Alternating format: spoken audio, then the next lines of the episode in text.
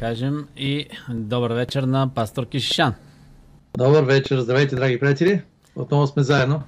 Отново сме заедно, отново е петък и отново сме в рубриката Спешно е. Днес заглавието е Спешно е да се родим отново, но винаги трябва да направим връзка с миналия път, затова искам да попитам, можем ли с две изречения да припомним за какво си говорихме миналия път? Ние започваме с този въпрос винаги най-малко по две причини. Първо, ако някой е бил с нас миналия път, да си припомни и да направим едно кратко резюме. Ако някой не е бил, е възможно се заинтересува от а, темата и да я потърси. Така че е хубаво да правим това наистина. Минали път говорихме за това, защо е спешно да се покаем. Спешно е да се покаем. Говорихме за покаянието. Какво е покаянието?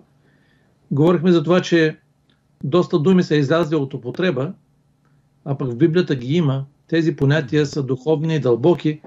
Покаянието е едно от тези понятия. Говорихме за това, че покаянието съдържа две много силни чувства, две много силни опитности. Съжаление за греховете ни, съжаление за пропуските ни и желание, решение да не повтаряме своите пропуски. Защо е спешно? Решихме, че е спешно за това, защото ако ние не преживеем тази духовна опитност, няма да последват другите духовни опитности. Всъщност ние ще говорим за една от следващите опитности точно днес, но няма да последва духовното развитие, няма да последват добрите духовни плодове и в крайна сметка спасителният резултат. Така че, ако един болен човек първо не разбере, защото най-първата, най-първата фаза, за да оздравее, е първо да разбере, че е болен. След това той отива, споделя проблемите си с вещото лице, с човек, който може да помогне, лекаря. Така че покаяние и изповед, за това говорихме, че не трябва да разберем греха си, да разберем, че сме болни, да разберем, че сме виновни пред Бога и пред ближния и да отидем да, да изповядаме, да заявим това свое чувство на съжаление и желанието си за промяна. Mm-hmm. Това бяха нашите размисли миналия път. Така, да.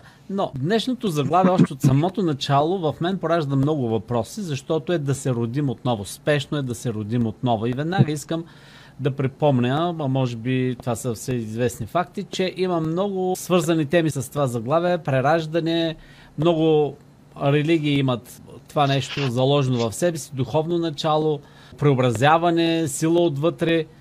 Нека да уточним, какво имаме в предвид по това да се родим отново? Много благодаря за този въпрос, защото той понякога се получава една духовна каша, наистина. Аз имам близки, имам приятели, които имат наистина подчертани дълбоки духовни интереси, но са сеядни в духовно отношение.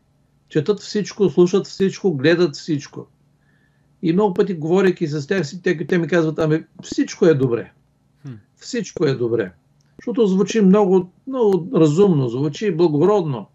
А, да разбирате, не е възможно всичко да е добре. Всичко, което лети, не се еде, казва поговорката нещата, които звучат долу-горе приблизително правилно, божествено, духовно, морално, етично, това всичко не е добре. Близко до истината не означава истина. Почти честен не означава честен. Ето защо наистина е хубаво да уточним какво, какво точно се има предвид да се родим отново. Когато напоследък постоянно чуваме силата е в тебе, ти трябва да, да приемеш силата или пък едно духовно начало или, и всички тези понятия и представи, за които различни и религии, и култове, и религиозни течения, философски учения представят и пропагандират, ние трябва да видим кое къде се намира точно. Разбира се, че няма сега да, да дефинирам всички тях, но ние ще говорим за това, което Библията казва. Какво е това да се родим отново или думата използва думата новорождение. Прави от тези две прости думи да се родиш отново, прави една сложна дума новорождение. Какво означава да се родим отново? Всъщност, един много интересен епизод имаме в Евангелието на Йоанн, 3 глава.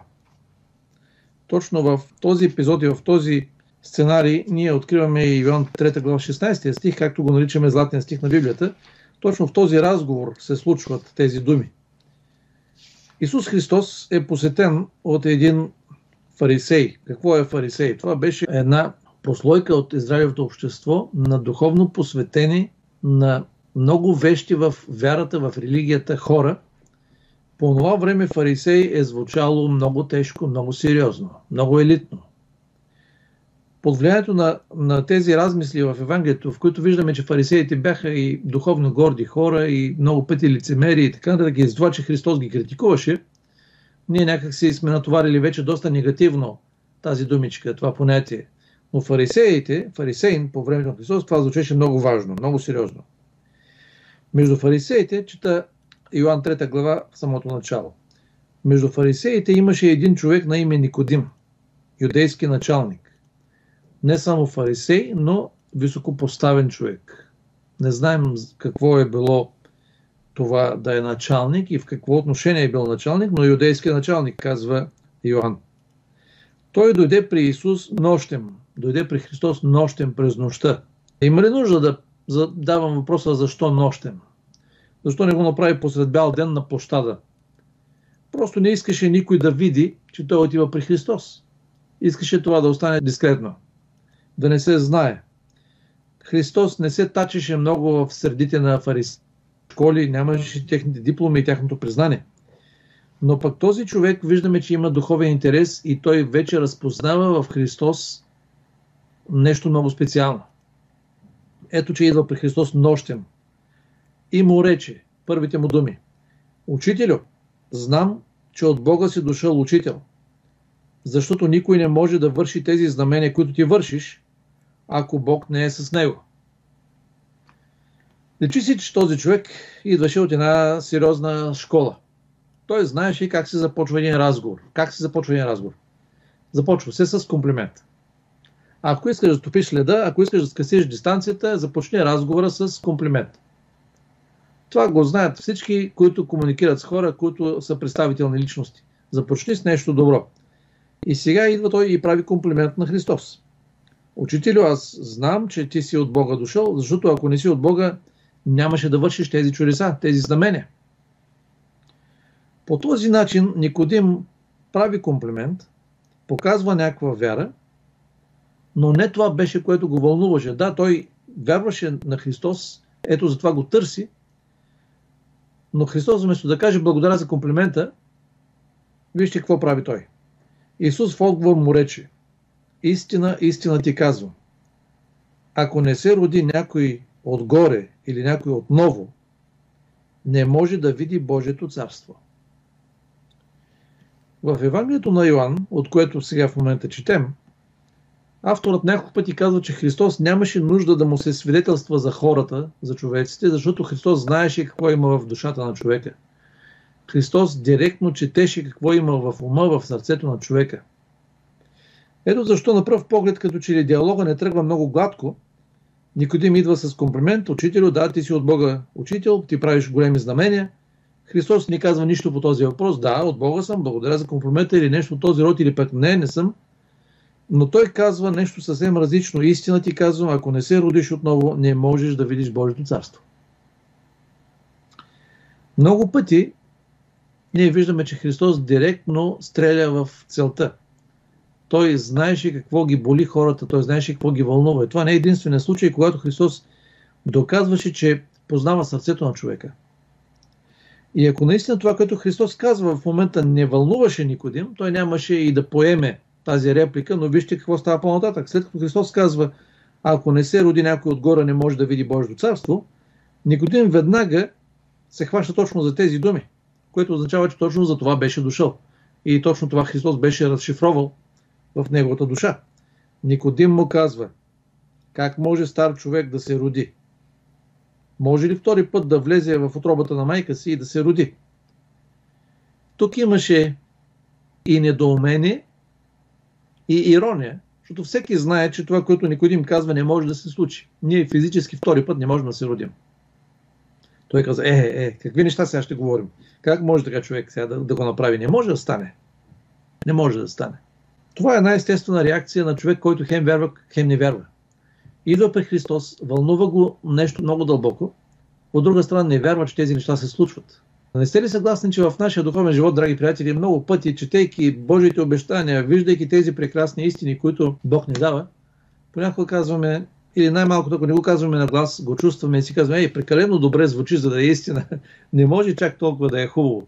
Не може чак толкова да, да се получи това. Как може, казва той, не може втори път, аз съм се родил вече веднъж. Но под формата на ирония или недоумение той даде повод Христос да обясни думите си. И Христос отговори. Истина, истина ти казвам, ако не се роди някой, той вече трябва, когато за някой не му е ясно едно понятие, това е общо правило, ние не можем да обясним едно понятие, употребявайки същото понятие. Ако ви попитам какво означава да си сит, е, защо някой не знае тази дума на чужд език, какво означава да си сит, някой ще ти каже, ме това означава да си добре нахранен. Някой ще каже, добре, това означава да ти е пълен стомах, да не се нуждаеш от повече храна. Но не можеш да използваш същата дума, да бъдеш сит. И сега той пита, какво означава това се родиш отново? Христос казва, ето сега ще обясня. Истина ти казвам, ако не се роди някой от вода и дух, не може да влезе в Божието царство. Роденото от плътта е плът. Майка ти вече те е родила. Всички това го знаем, казва Христос. Роденото от плътта е плът. Ние физически сме се родили на тази земя. А роденото от духа е дух. Ще прекъсна за малко думите на Христос, за да добавя още няколко размисли. Ако не се роди някой от вода и дух. Разбира се, тук Христос намеква за кръщението. Там се срещат тези два елемента водата и духа. Защото ние четем в Евангелието, че Христос насърчаваше хората да се кръщават. При Йоанн Кръстител в случая самия Христос се кръсти. Не, че имаше грехове за изповядване, но той каза на Йоанн, когато Йоанн казва, ама как така не е удобно, не мога аз да кръстя. Аз трябва да дойда при тебе да се кръстя. Исус казва, остави ме да извършим това, което е правилно, това, което е право. Христос по този начин обявява, че кръщението е нещо право, нещо правилно. И само една скоба за тези от нас, които може би не, не са забелязали това, в Библията кръщението се извършва чрез потапяне.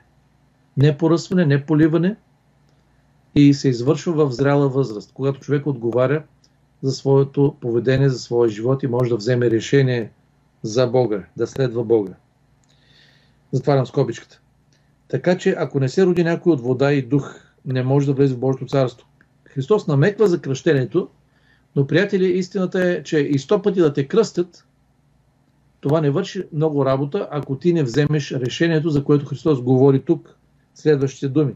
Роденото от плътта е плът, да, всички сме се родили по плът, физически, биологично, а роденото от духа е дух, т.е. ти трябва да вземеш решение, освен че физически си се родил, да вземеш духовното решение за едно ново начало за един нов живот. Да, този стар човек, който се е родил, който има два бъбрика, има два бели дроба, има две ръце, този физически човек, той трябва да вземе духовни решения и да започне един нов, дълбок, качествен, духовен живот. И сега Христос продължава. Не дей се чуди, че ти казах, трябва да се родите отгоре. Вятърът и дава една иллюстрация. Вятърът духа където ще и чуваш шума му, но не знаеш откъде идва и къде отива. Така и с всеки, който се е родил от духа. Разговорът между Христос и Никодим продължава и той е много интересен, но аз ще прекъсна от тук. Христос казва, ето виж как е с вятъра. Чуваш шума му. Днеска казваме, днес е много ветровито. Откъде знаеш, че има вятър? Ти не виждаш движението на въздушните маси. Не ги виждаш. Но ти виждаш по резултата, който вятърът предизвиква движение на клоните на дърветата, шум понякога и така нататък, летящи обекти. И така е с всеки, който се е родил от духа. Как е така? Какво е така? Ами ти не виждаш духа, но ти виждаш резултатите от работата на духа. Когато един човек се е родил физически, ние това всички го забелязваме по един физически начин. Той съществува, ние имаме комуникация с него. Ако един човек е започнал своя духовен живот, той е започнал един духовен живот на друго ниво, поставил реформа, едно ново начало в живота си, това също се забелязва според думите на Исус Христос. Така че, какво е това? Ами това е да започнем един задълбочен живот, една задълбочена връзка с Бога, която да ни отведе в Божието царство. Това е новородения човек. Това е един човек, който не просто има някакви духовни интереси, но един човек, който се е посветил на Бога и предава живота си на Бога, затова Христос казва, че това е едно раждане. Тоест Бог и вярата в Бога и връзката, приятелство с Бога не могат и не трябва да бъдат, те могат, но не трябва да бъдат хоби. между другото, когато можем, но трябва да бъдат отдаване. Връзка с Бога трябва да бъде синоним на пълно отдаване. Добре, в Библията описано ли е времето? Можем ли да посочим кога това се случва, това преживяване се случва в живота на християнина? Хубав този въпрос, защото отговорът е много важен, макар че е доста труден. Кога се случва? Аз ще ви кажа кога се случва в идеалния случай. Но много малко хора, вероятно, го правят в идеалния случай. Самият аз не го направих в идеалния случай. В идеалния случай това се случва паралелно с кръщението. Какви са условията за да се кръстим? Това означава да вярваме в Исус Христос с цялото си сърце, да се покаяме и да изповядаме греховете си, да преживеем новорождението, да преживеем един период на, на освещение, да предем живота си, идваме при Христос, да вярваме в всичко, което Той е казал. Така че, когато един зрал човек вземе решение и се посвети на Бога и преживее кръщението, би трябвало в този момент, в тази опитност, той да преживее своето духовно рождение. Потапянето показва как човекът умира и как след това възкръсва за нов живот. Добре, но когато, се продължим, когато продължим живота след кръщението, аз не знам колко от нашите зрители, които са преживяли кръщението си, могат да потвърдят, че повече са абсолютно нови хора и никога не са грешили. Аз не мога да заявя това. Така че новорождението не е дошло в онзи момент. Това означава кога се случва. При Христос беше в онзи момент. Светия Дух слезе над него под формата на гълъб. Отец произнесе благословение над него. Така че Христос нямаше, разбира се, и грехове, но той преживя и кръщението и духовното рождение. В този един и същ момент и Светия Дух го изпълни. Как е при нас? Няма проблем, ако моментите не съвпадат. В редки случаи човек може да преживее едно пълно духовно посвещение на Бога, наречено новорождение, една пълна истинска промяна преди кръщението, преди физическото кръщение във водата, защото може понякога да има технически проблеми, логистич, логистични проблеми, да няма на разположение пастор, да не може да бъде прият в църквата. Най-често новорождението идва по-късно, след кръщението. Ако някой от нас е направил като Христос в момента, в който е преживял водното кръщение, е преживял пълно истинско новорождение и животът му след това е победоносен, аз ви казвам поздравление. Как се случи при мен? Аз съм роден в християнско семейство, в адвентно семейство. Исках да се кръстя много рано, в юношеска възраст, но това беше в условията на социализма. Говорих с пастора в а, нашата църква, той ми каза, не, законът не позволява, трябва да станеш 18 годишен. И аз му казах, внимавай, ще стана 18 години. Когато стана 18 години, аз толкова много исках да се кръстя, на същия ден ще се кръстя. Няма да отлагам и два дни. Така стана, че моят рожден беше в съботен ден. И аз предната събота отидох при пастора и му казах, да знаеш, другата събота ми е рождения ден и ти бях казал, че аз няма да се бавя нито един ден повече. Той организира срещата ми с църковния съвет, имаше и църковно събрание след това. И аз бях пред църквата и следващата събота преживях кръщението. На 18 години. Добре. Защо го направих? По никакъв начин не мога да кажа, че това беше формално. Някои хора са сподели с мен, че е дори формално. Защото някой настоява родители, настояват приятели, настояват пастора, настоява заради някой близък човек. Формално. Това не върши работа. При мен въобще не беше формално, защото аз го правих с пълно желание, с пълно посвещение, но моят главен мотив беше правя го, защото Бог очаква това от мене, защото това е нещо правилно, това е нещо добро. Христос го направи, църквата казва, че това трябва да се направи и аз с послушание, с любов го направих. Бях много активен в църквата, годините минаваха, но в моя живот се появяваха слабости, които си имах и преди това. Аз се борих с тях, падах и ставах. Проливах много сълзи. Бог знае каква борба съм имал с характера си в някои моменти. Изкушенията също ме настигаха. Минаха много години на страдания за това, че отново падам, отново падам. Много, много по-късно аз вече бях пастор. Дори след като бях започнал пасторската си служба, при мен дойде новорождението. Сега ще ме питате какво стана.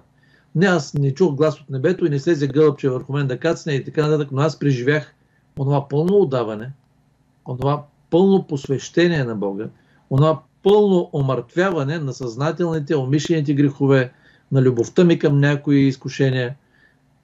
Правиш ли грешки след това, някой ще ми попита. Правя грешки, понякога имам желание за добро, но злото ме изпреварва, както казва апостол Павел, но всъщност моята посока никога повече не се променя. Аз никога повече не се радвам в грешките си. Аз никога повече не планирам своите грешки. И всъщност това е новорождението, когато ти се посветиш на някого, когато го поставиш на първо място, както е в нашите любовни взаимоотношения, вероятно с съпруг, съпруга, и ти никога не променеш мнението си за този човек, защото той винаги е номер едно в живота ти, това е новорождението като цяло. Така че кога се случва? Тогава, когато се случи. Най-важното е да се случи. Приятели, ако някой от нас, някой от вас е в църквата, върви по Божия път, кръстил се е, не се е кръстил, обича Бога, но още не е член на църквата, или обича Бога, но е от дълги години член на църквата, или обича Бога и е член на църквата и служи на църквата на различни позиции, моля ви, говорете сериозно с Бога да ви покаже, родихте ли се отново. Започнахме ли онзи живот? Защото Никодим, фарисей, човек от духовния елит на Израел, той не беше спокоен, защото той знаеше, че не се е родил отново. Идва при Исус Христос да говори по този въпрос. Така че това е една тема, която ни трябва много сериозно да отработим с нашия Бог. Кога се случва? Тогава, когато Божият дух изпълни сърцето ми напълно и аз повече не променям посоката си. Така че съжалявам, дата не ви дадах. Е, обаче аз дата не очаквах, аз очаквам да чуя как аз мога да разбера за себе си, дали аз съм да. Преживял това новорождение. Има ли някакви белези, по които човек може да се ориентира? О, да, приятели, има, ние вече споменахме някои неща, има някои белези, но не очаквайте да чуете нещо, което никога не сте чували. Когато Бог ни говори за белези, това е в много случаи така. Белези на посветения човек, белези на новородения човек, белези на истинския Божий пророк и така на белези на истинската църква. Винаги, когато Бог говори за белези, за симптоми, бъдат частично спазени, да се съобразим частично с тези неща. Когато говорим за белези, които Бог е поставил, те трябва всички да се покрият. Ако направите проучване за това какви са белезите на истинския Божий пророк, истински Божий пророк е този, който покрива всички белези, които Библията посочва. Истинска Божия църква е тази, която покрива всички белези, които, които Библията посочва. И по същия начин обърнатия човек или новороденият човек, той трябва да покрие не един, два, три или мнозинството от белезите, но всички тях, които Библията посочва. Кои са те? Обърнатия човек или новороденият човек, той обича Божието Слово. А, това е лесно. Ние всички го обичаме. Добре, пастори, ние всички го обичаме. Чакай, чакай, не се радвай. Не се радвай. Защото да обичаш нещо означава да не можеш без него. Да обичаш жена си означава, че ако два дни няма вкъщи, да се разболееш след това. Аз долу съм така. Аз мога да държа два-три дни, една-две седмици, вече ми е много зле, но наскоро тя отиде, майка и не беше добре и трябваше да бъде с нея два месеца в България и аз почти бях мъртъв. Така че, когато обичаш някого, нали сте виждали тези мъже, които обичат колите си? Да, че ти, ти от тях ли си или не си от тях? Не, аз не точно към колите, ама случи ми се да ми се щупи телефоната, коли, телефони, просто мък. Да, нали? Но аз приемам колата за един добър инструмент, за една хубава ламарина, която върши работа. Обаче, нали виждате, нали знаете тези мъже, които с кърпичката е така лекичко лъска всичко. Той държи повече на колата, колата си, отколкото на жена си. Категорично. Когато обичаш нещо, ти живееш с него. Така че новороденият човек обича, казвам обича Божието Слово. Не да чете, не да изследва, той обича. Има много хубав текст. Първо Солнци, 2 глава, 13 стих.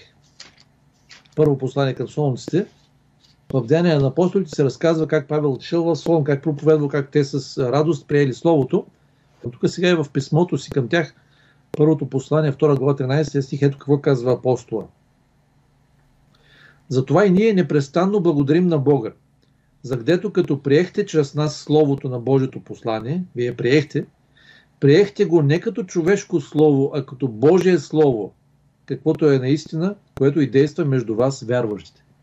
Вие го приехте с радост и го приехте не там, че Павел го казал и брат Еди го е казал или някой, но Божие Слово. Приехте го като Божие Слово. Така че новороденият човек обича Божията истина. Разбира се, че чете. Разбира се, че той подкрепя църквата, защото се проповядва Божието Слово. Новороденият човек екзекутира своите идоли. Всъщност не е много правилно да кажем така, защото ние не можем да ги екзекутираме, но ние даваме власт, новороденият човек дава власт на Бога да екзекутира стария му живот и неговите идоли. Всеки от нас има своите идоли. Апостол Ян пише 1 Яна 5 глава Дечица, пазете се от идоли. Ние всички имаме идоли. Не вярвам някой от вас да има някаква статуя, някакъв образ вкъщи и да му се кланя, физически да слагат цветя пред него. Но всъщност ние всички имаме духовни идоли, скрити вътре в сърцето. Какво е идол? Какво е комир? Това е нещо, което измества Бога от живота ми, заставайки на първо място. И на което аз служа. Това може да бъде пари, може да бъдат имущество, може да бъдат интереси, могат да бъдат връзки, може дори да бъдат хора, които са застанали за нас на първото място в живота ни, така че сме готови на всякакви компромиси, дори престъпления, за да поддържаме тази връзка. Комирите или идолите ни правят зависими.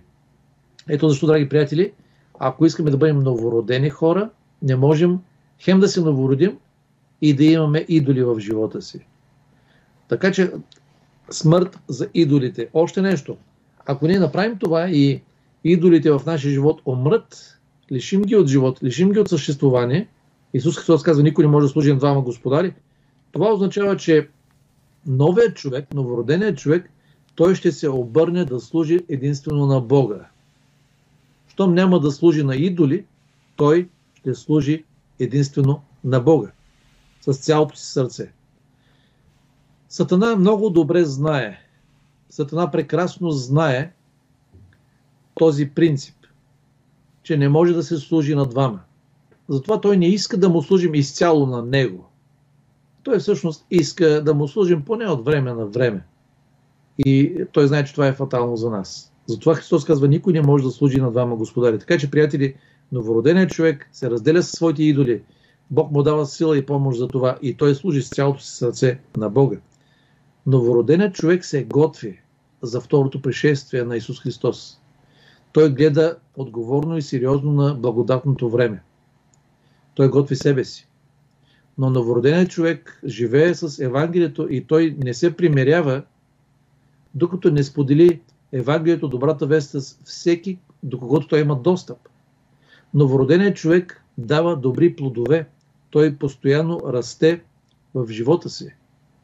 Така че, виждате ли, новороденият човек всъщност не води един монотонен живот. Едно и също всеки ден в нашия живот. Той живее с Бога и това ново начало означава духовен растеж.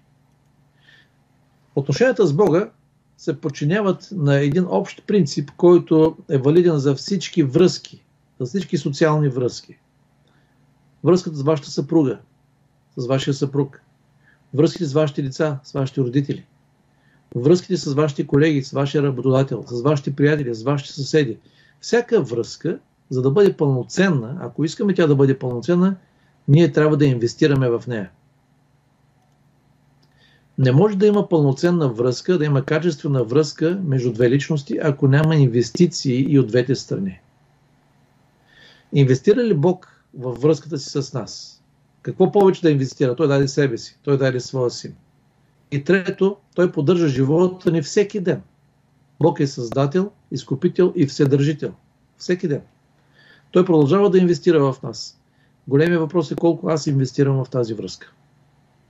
Колко време отделям, колко сърце отделям, колко любов, колко желание в тази връзка. Така че когато говорим за какви са белезите, по които можем да разберем дали сме новородени или не, нека да се погледнем в огледалото и нека си дадем отговори на тези въпроси. Някои от, от въпросите вече ви, ви поставих. Как стои Бог в моя живот? Как стои Божието Слово в моя живот? Как аз гледам на дълга си да споделя с другите истината? Доколко молитвата заема място в моя живот? Ето, ето някои от чертите на новородения човек. Забелези ти раз... Но, веднага искам да попитам, това как се отразява в нашия живот? Ако сме преживели новорождението, това отразява ли се в нашия живот? В коя област на нашия живот се отразява? Много хубав е този въпрос. Може ли да спрем да крадем, а да продължаваме да мразим? Няма логика. Може ли, има ли начин да спра да мразя, но да продължавам да завиждам? Няма никаква логика. Не е възможно. Новороденият човек, всъщност, тази духовна опитност, какво беше това? Да застане Бог на първо място в моят живот и аз да не променям повече посоката. Което означава, че аз никой няма да променя посоката, защото грехът е вид любов всъщност. Знаете ли? Грехът е вид любов. И всъщност грехът е любов към себе си. Себелюбие, егоизъм. На мен това ми харесва. Харесва ми да излъжа, харесва ми да използвам другия, харесва ми да манипулирам другия. Харесват ми онези изкушения да направя. Няма значение, че Бог ги е забравил, обаче онези неща ми харесват. Каквото и да е то. Така че това е любов към себе си. Грехът е любов към себе си. Бог ни учи да проявим и да развием и да озреем, да пораснем в любовта към Бога и любовта към ближния. Това е което Христос каза. И сега, ако ние сме така новородени, ако това е верно, коя област и колко области от нашия живот новорождението ще засегне? Отговорът е прост. Всичко. С едно изключение, за което ще ви кажа сега. Но всъщност новорождението ще засегне всичко. Първо, новорождението ще засегне цялата ни духовна същност на първо място. Нашето мислене, нашите чувства, нашата съвест, тя ще бъде просветлена от Бога и нашата воля. Това са четирите страни на нашата духовна същност. Нашето мислене ще бъде променено. То ще бъде мислене на нов човек. Това не става за 15 минути. Това е духовен път, както вече казахме. Това е духовно развитие. Нашите чувства ще бъдат променени. Нещата, които сме обичали, няма да ги обичаме вече. Нещата, които не сме обичали, ще започнем повече да ги обичаме. Съвестта ни, която понякога е правила своите хитрости, защото и тя все пак е съвест на грешен човек, в повечето случаи съвестта ни е, говори истината, но понякога и тя се манипулира и обича да манипулира нас. Казваме, съвестта ми го позволява и правим нещо нередно. Волята ни става по-силна за вземане на правилните решения. Така че нашия духовен живот тотално се променя. Много от физическите аспекти на нашия живот също ще се променят. Навици, отношение към другите, здравословен начин на живот, повече време за близките хора, повече време за Бога, по-добро управление на времето, time management, както казваме на английски, управление на времето, по-добро разпределение на времето. Така че много аспекти в нашия физически живот ще се променят под влиянието на духовните ни решения. Ние ще имаме по-добра трудова дисциплина на работното място. Ние ще имаме по-добри взаимоотношения с хората около нас. Ще бъдем по-издържани и по-коректни в своите светски ангажименти. И така нататък. При малко казах с едно изключение. Всичко ще бъде повлияно с едно изключение. Това е нашата физика. Защото това, което сега се променя, се променя нашия характер. Но дори да сме новородени, дори да сме напълно посветени на Бога, ние пак се разболяваме, пак умираме, но това е временно състояние. Сега Бог работи в нашия живот да бъде победен греха. Грехът трябва да бъде изгонен от нашия живот сега. Когато дойде Христос, тогава ще бъдат премахнени последиците от греха. Смъртта, болестите, нещастията. Това е което за сега с новорождението няма да се промени.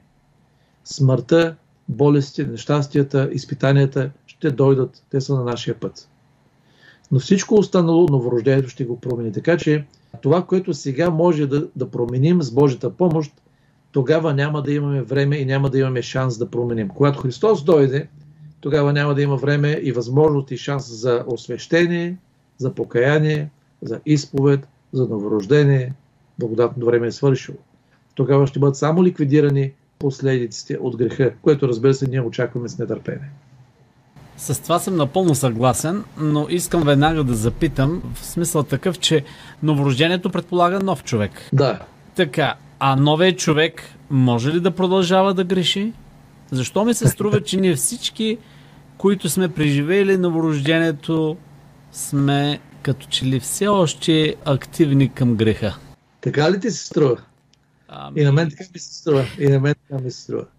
Че понякога, дори когато, аз съм сигурен, че нашите зрители ще съгласат Дарчо с това, че понякога дори когато спирачката работи добре за езика или за физиката ни, не подскачаш да удушиш някого, не подскачаш дори да, да го заковеш с няколко остри думи, обаче отвътре какво става?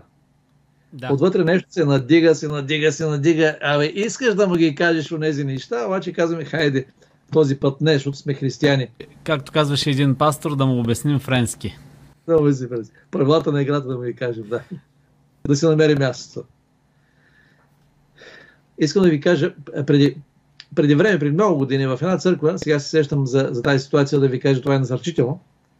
При мен дойде един брат, хубав човек, искрен човек, беше от няколко години в вярата, много неща промени в живота си. И дойде и ми каза, брат Еди, знаеш какво става?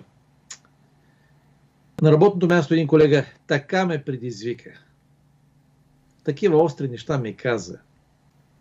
Аз преди да тръгна по Божия път, знаех какво да направя. Аз знаех как да го оправя. Много добре и съм го оправил друг път. Но сега всичко ми се надигна, всичко ми подскочи отвътре, зачервих гребена, бях готов да запаля мотора. Но не мога да кажа тези неща, не мога да направя тези думи, не мога да му отговоря по неговия начин. Това не бива да се случва, спрях. Просто прекратих този остър спор.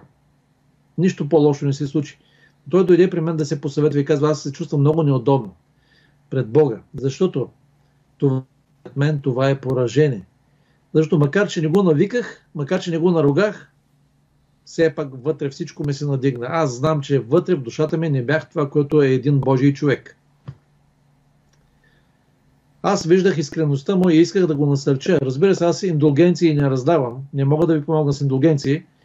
Обаче аз виждах борбата на този човек и виждах и неговата висока отговорност към християнския си дълг да бъде почтен човек и Божий човек, както отвън, опаковката, така и отвътре.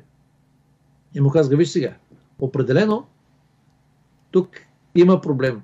Виждаш, ти си го усетил. Но аз смятам, че това не е поражение, а е победа. Просто защото ти сам казваш, преди си го правил, преди си подскачал и си казвал тези думи, но сега не си го направил.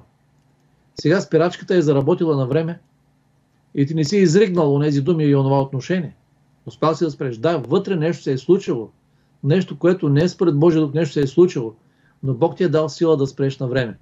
Моли се следващия път, при следващото предизвикателство и това няма да се случи. И това отвътре ще бъде наред.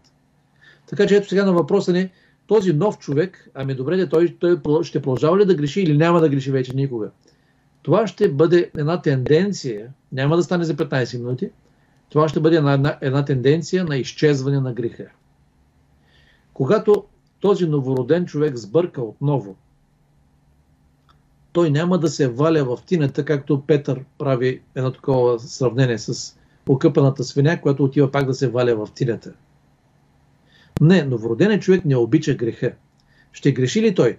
Той ще прави грешки. Той ще извършва грехове в смисъл непланирани грехове. Грехове, които са го изненадали.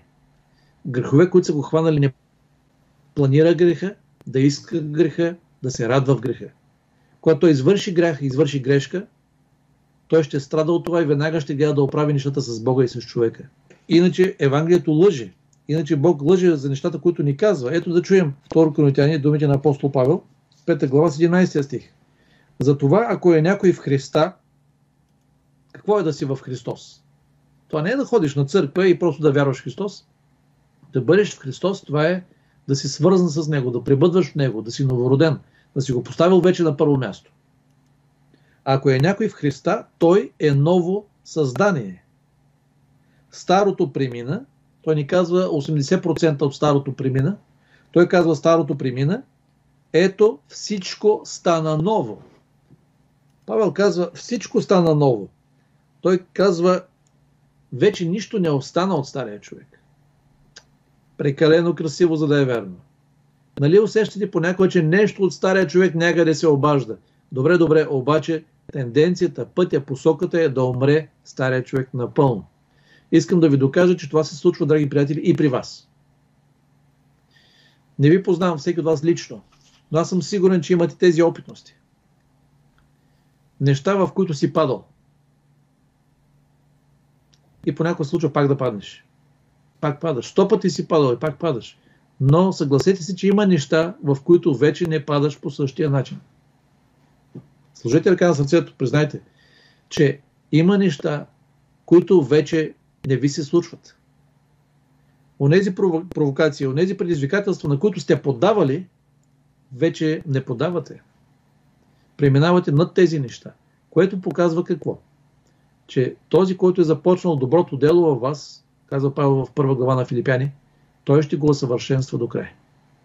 Този, който ви е помогнал да, да победите това и това и това, той ще ви помогне да победите и другото, което все още ви затруднява. Така че да, новороденият човек ще има борби, той ще има изкушения, той ще прави грешки, но той ще престане да ги прави с времето, защото в притчи се казва, че живота на праведния е като виделото на разсъмване, което постоянно се разведрява, докато накрая става съвършен ден. Добре, в края да попитам аз, каква е тайната? Къде е? Как можем да сме сигурни за това ново рождение? Вие можете ли да чуете един много кратък отговор, но да го приемете много сериозно? Ще се опитам. Нали? Точно защото отговорът на този въпрос е много кратък, но той е огромен по значение. Каква е тайната? Една единствена дума, за която се крие една огромна опитност. Христос. Исус Христос е тайната. Кратък отговор. Какво означава това? Христос е тайната. Колкото по-голям приятел направим Христос, толкова по-успешен ще бъде живота ни. Колкото по- повече власт дадем на Христос, толкова повече победата ни е, е вероятна. Колкото повече ценим Христос, колкото повече следваме Христос, колкото повече обичаме Христос, толкова по-сигурно е, че сме нови хора. Каква е тайната? Исус Христос е тайната. Какво място заема Христос в твоя живот? Апостол Йоан, ако имаш сина, имаш вечен живот. Ако нямаш сина, нямаш вечен живот.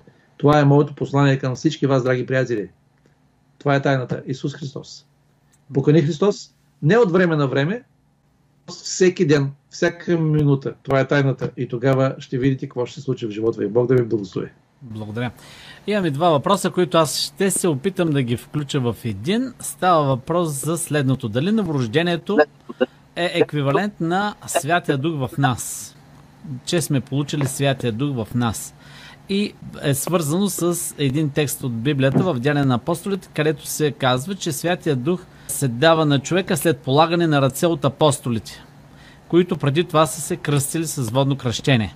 Това правилно ли е или това може да се използва само за хора, които ще бъдат ръкоположени за пастори, дякони или старейшини и други да, такива да, служби. Да, да, разбирам. Духовните процеси, духовните опитности не са математика 2 и 2, 4. До тук е новорождението, от тук започва изливането на Святия Дух, до тук е покаянието, точно от тук започва изповед. Виждате ли, те се, те се застъпват. Това, което нашият зрител пита, касае всъщност изливането на Святия Дух в нашия живот, което е един процес и ние никой не може да кажем, че го няма или някъде го има. Дори един атеист, един невярващ човек, който започва да чете една брошура, започва да чете една книга и се интересува от религиозните въпроси, той още не се е кръстил, не е преживял посвещение на Бога, дума да не става за 50-ница, изливане на Светия Дух, но вече Святия Дух го подбужда да направи нещо, да направи своите първи стъпки. Всъщност въпросът е повече къс, което ние наричаме ранния дъжд и късния дъжд. Ранния дъжд е когато ние обикнем Бога и го последваме с цялото сърце, с искрено желание. Късният дъжд е когато Светия Дух се излее в живота ни за служба на другите, за мисия на другите. Тоест, първата фаза в изливането на Светия Дух в нашия живот е за нашето собствено спасение. Когато преживеем 50-ница, ние схващаме мисията си, схващаме дълга си да проповядваме на другите, т.е. Светия Дух се излива в нас за спасение на другите. Новорождението къде е? Новорождението е свързано с един друг процес на духовно озряване. Новорождението може да бъде свързано и с ранното изливане на духа, но може да бъде свързано и с късното, защото преди малко ние казахме, не знаем кога точно се случва. То се случва, когато предам целия си живот аз на Бога. Трябва да го търсим по някакъв друг начин. Разбирам. И, и само още нещо в края имаше на този въпрос. Това само за служителите, които са ръкоположени ли е? Не. Педицатница, Святия Дух е за всички. Той не е само за пастори и старейшини. Разбира. Добре, благодаря. Нещо можем ли да подскажем на нашите приятели за какво ще си говорим и следващият петък, например? Ние няма да им подскажем, направо ще се издадем. Направо ще кажем. Говорим следващия път за това, защо е спешно да се подготвим.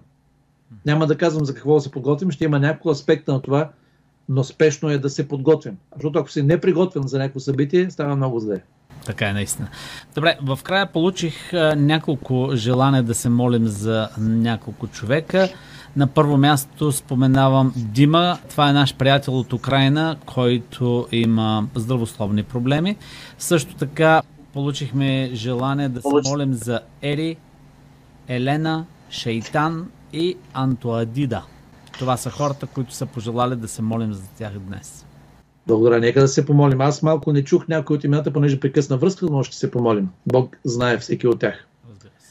Боже наш, в края на тази хубава среща, ценна среща с Теб, с Твоето Слово, с нашите скъпи приятели, ние Ти благодарим за това, че имаме Теб и имаме Твоята истина. Ние Ти благодарим за това, че чрез Христос, който е разковничето на нашия живот, ние можем да започнем един нов живот в Тебе. Ние можем да се родим отново. Първо, аз искам да ти благодаря за това, че сме се родили като физически личности, чрез своите родители. Всеки от нас е получил привилегията да празнува празника на живота и все още сме в земята на живите. Благодарим ти за днешния ден. Благодарим, че си ни създал и че си ни изкупил и че ни поддържаш духовно, да се родим отново, да започнем един нов живот с Тебе. И дори тези от нас, които вече са го преживяли, моля те, помогни на всеки от нас да задълбочи връзката си още повече с Тебе, защото това не зависи от Тебе, а зависи от нас. Да ти предадем сърцето си, да ти обикнем с цялата си душа. И тогава да се научим как да обичаме и ближния си, както себе си. И да служим в този свят, в който все още има толкова болка и толкова страдание. И когато ти дойдеш скоро, да бъдем готови за тази велика среща с Тебе. Господи, ние отново назовахме тук в пространството, в ефира, тези имена на скъпи хора, които имат нужда от Твоята специална намеса в живота им. Ние не познаваме всеки от тях. Ние не знаем обстоятелствата в техния живот, но Ти познаваш и знаеш всичко за тях. Моля те, пригърни ги, вземи ги при себе си, направи най-доброто за тях и помогни да преживеят една истинска опитност с Тебе в възстановяване на тяхното физическо здраве, в усилване на техния духовен живот и в едно пълно предаване в доверие на Тебе. Оставяме се в Твоите ръце, моля домове и близки. В името на Исус Христос благодаря и те прославям. Амин. Амин.